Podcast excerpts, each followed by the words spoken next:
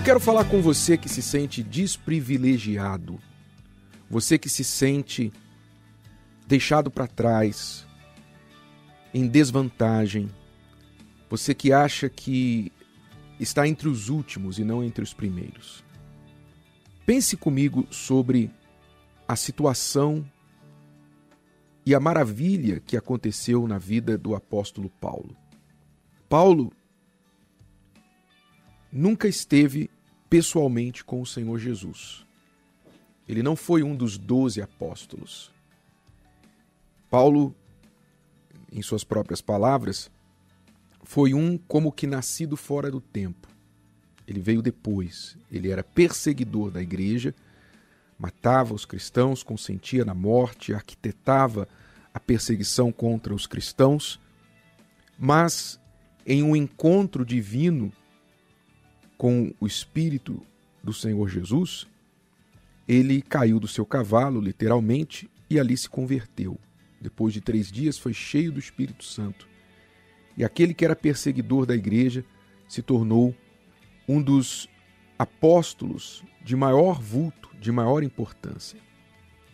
E a sua conversão de tão rápida, até os, os outros apóstolos e discípulos suspeitavam se aquilo tinha sido verdade. Mas Paulo se provou um dos principais discípulos. Hoje nós temos aí no Novo Testamento cerca de 14 livros dos 27, mais da metade, escritos pelas mãos de Paulo. Então ele foi, mesmo depois de todos os doze, ter vindo depois de todos os doze, mesmo tendo sido rejeitado por muitos discípulos, ele se destacou. E por que isso? Nós lemos aqui na segunda carta aos Coríntios, capítulo 11, versículo 5, Paulo disse assim: Penso que em nada fui inferior aos mais excelentes apóstolos penso que em nada fui inferior aos mais excelentes apóstolos, ou seja, ele se colocou entre os mais excelentes apóstolos. Ele não se achava inferior a ninguém. Que autoestima, né? Na verdade, não era autoestima, era estima do alto. Era estima que vinha do próprio Espírito de Deus. Não era que ele se achava. Ele estava falando aqui por que, que ele tinha tamanha confiança no seu valor e na qualidade do seu apostolado? Quando você continua lendo esse mesmo capítulo, você vê o segredo do porquê Paulo se destacou e foi incluído entre os mais excelentes apóstolos. E você vê lá a partir do versículo 23 do capítulo 8 de 2 Coríntios, você vê a razão por que ele se destacou. Porque ele foi em nada inferior aos mais excelentes apóstolos. Porque ele fazia muito mais por causa desta situação de rejeição, por causa de ter vindo depois, fora do tempo, por toda a desconfiança que muitos discípulos tinham no apostolado dele, Paulo se viu na obrigação de fazer mais e melhor do que todos os outros. Então, diz lá: são ministros de Cristo? Eu ainda mais. Em trabalhos, muito mais. Em açoites, mais do que eles. Em prisões, muito mais. Em perigo de morte, muitas vezes. E ele começa a dar aí a lista de coisas e situações que ele fez e viveu muito mais do que a maioria dos outros discípulos e apóstolos. Ou seja, se ele se destacou, se ele foi incluído entre os mais excelentes apóstolos, é porque ele fez também muito mais. Ele se empenhou muito mais. E a lei do retorno dita que aquilo que você planta, você colhe. O que você dá, você recebe. O grande problema das pessoas hoje é que elas não fazem o que Paulo fez.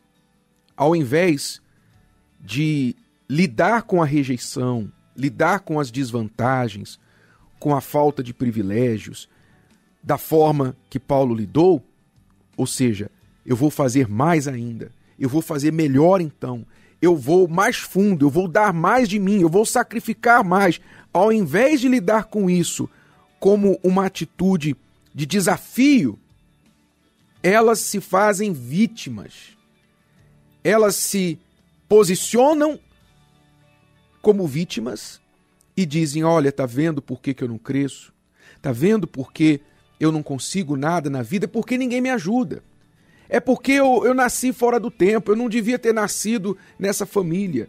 Ah, é porque alguém me rejeita ou me rejeitou, as pessoas não acreditam em mim. Se tão somente eu tivesse alguém que me acreditasse, que me desse uma chance, ao invés de lidar com a rejeição e com as desvantagens da forma que Paulo lidou, ou seja, aproveitá-las e fazê-las de combustível para o seu melhor empenho, elas se fazem de vítimas dessas rejeições e desvantagens e vivem a se lamentar, vivem a reclamar, vivem a atirar para todos os lados e culpar a todo mundo por seus infortúnios, fracassos e misérias.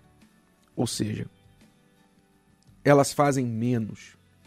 Elas provam que quem não acredita nelas, na verdade está certo. Elas provam com a sua atitude fracassada. Então, você quer muito mais na sua vida, você quer um casamento melhor, você tem que fazer mais como marido, como esposa. É simples assim, não tem segredo. Preste atenção, não tem segredo, não tem fórmula, não tem mágica. O caminho é este. As pessoas que vivem a buscar atalhos, elas estão se enganando. Quem busca fórmulas está se enganando. Não existe fórmula. Existe um caminho, um caminho apertado, um caminho estreito, o caminho do sacrifício. Você quer ser ter um casamento melhor, você tem que ser a melhor esposa, tem que ser o melhor marido. Você quer ter o melhor marido do mundo, você tem que ser a melhor esposa. Você quer ter a melhor esposa do mundo, você tem que ser o melhor marido. Você quer crescer no seu trabalho mais que todo mundo, você tem que fazer mais que todo mundo. Você quer passar os seus concorrentes, você tem que ser melhor que eles. Fazer mais do que eles. O que você quer na vida? o que você quer.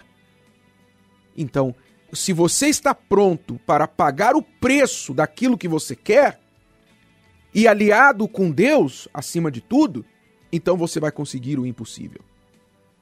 Mas se você fica sentado, se vitimizando, reclamando da sua vida, apontando o dedo para os outros e se lamentando porque isso e aquilo não aconteceu com você, então você não vai chegar a lugar nenhum, a não ser ser uma pessoa indesejável, uma pessoa que ninguém tem prazer de ficar ao lado, uma pessoa que ninguém quer ouvir.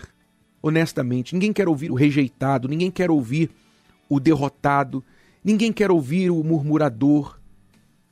Isso não faz bem a ninguém. Então você vai ser sempre rejeitado, sempre ficado de lado, mas não é culpa das pessoas, não. Entenda isso a principal culpa é sua. Você é culpado pelos seus fracassos ou pelos seus sucessos. E quanto mais cedo você entender isso, mais rápido a sua vida vai mudar. Não fuja do sacrifício. Não fuja do que você tem que fazer. Faça como Paulo. Eu fiz mais, eu sofri mais, eu fui mais longe e por isso em nada fui inferior aos mais excelentes apóstolos. Você quer estar entre os mais excelentes?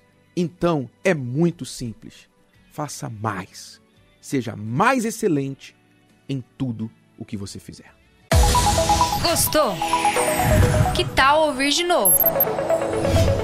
Ouça quantas vezes precisar até que este conteúdo faça parte de você. Não se esqueça de dar o seu like comentar e compartilhar. Até a próxima!